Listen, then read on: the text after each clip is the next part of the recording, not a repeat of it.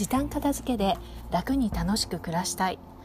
この放送は時短片付けオーガナイザー浜名愛が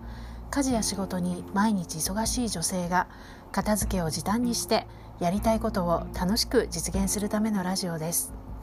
こんにちは。今日は2月、え、18日です。金曜日です、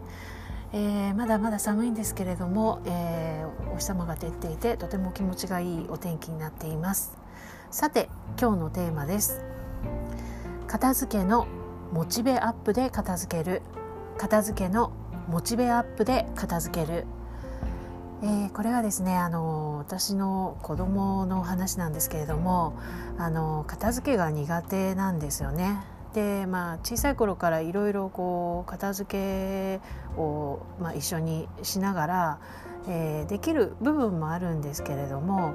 えー、ちょっと遊びとかに夢中になるともう片っ端からいろんなものをこう床中に広げてでそれをはっと気が付いた時にはもう自分ではどうにもできなくなっているっていうことがよくありましてで最近ですねちょっとまあはたと思いついて毎日夕食前にリビングのまあ片隅で、えーまあ、子供が過ごすスペースがあるんですけどもそこにね広げているものを夕食前にあの毎日片付けたら、えー、1ヶ月それができたらあの自分が好きなあの娘が好きな漫画雑誌を買ってあげるというふうに言ったらがぜやる気になりましてでまあ自分なりにこう片付けようという、まあ、意思を見せてくれたらそれでいいかなというふうに、まあ、考えながらまあそれで毎日娘がやる気になっているので、まあ、これは成功だなというふうに思っています。えー、その子供にねよく片付けなさいってまあ起こることって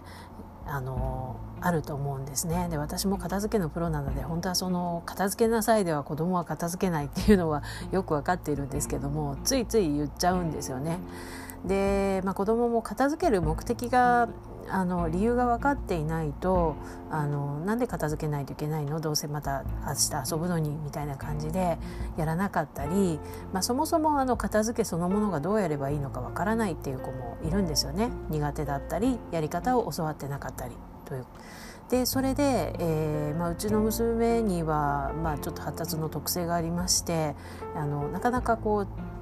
床一面に広がった、まあ、細々したものをこう全部こう見て拾って分類して元の位置に戻すっていうのがまあ難しいっていうのは分かっているのである程度、あのまあ、片付ける場所を作ってあげてラベルを貼ったりして、まあ、例えばリカちゃん人形だったらこの箱に入れるとかリカちゃんの小物はここに入れるっていう、まあ、場所を作ってでいるんですけれどもそれをまあ、ざっくりですねあの大体戻せたら OK にしています。で娘が片付け終わったよって言っても床にちっちゃいちっちゃいリカちゃんの靴が落ちていたり、えー、折り紙をまあ切り貼りしたりするのも好きなのでそういったあの切りかすみたいなのもよく落ちてるんですけれどもそういうのは細かいことを言わずにもう黙って、まあ、私がゴミ箱に入れたり、えー、戻すところに、まあ、さっと入れたりっていうふうにしています。あまり細かいことはあのねチクチク言ってると本人もやる気をなくすといけないので、えー、まあ大体あの拾い集めておもちゃの定位置に戻せば OK にしています。よほど大きいものを例えばリカちゃんの、えー、冷蔵庫とか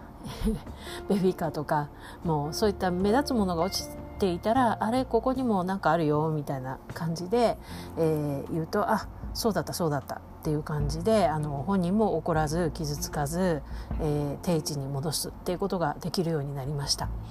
でちなみにそのね毎月のお楽しみのえー、雑誌っていうのは「チャオ」っていうね少女漫画なんですけれどもそれをまあ毎月楽しみにしてあ片付けなきゃ頑張るっていう風にモチベーションがアップしてます。でその子供によってその何でモチベーションが上がるかっていうのも違うと思いますので、えー、性格とかもねありますしそのもう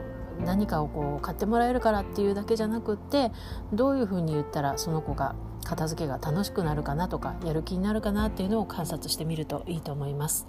ということで、えー、本日のテーマは片付けのモチベアップで片付ける片付けのモチベアップで片付けるでした。本日も最後までお聴きくださいましてありがとうございました。それではまた明日さようなら。浜名愛でした。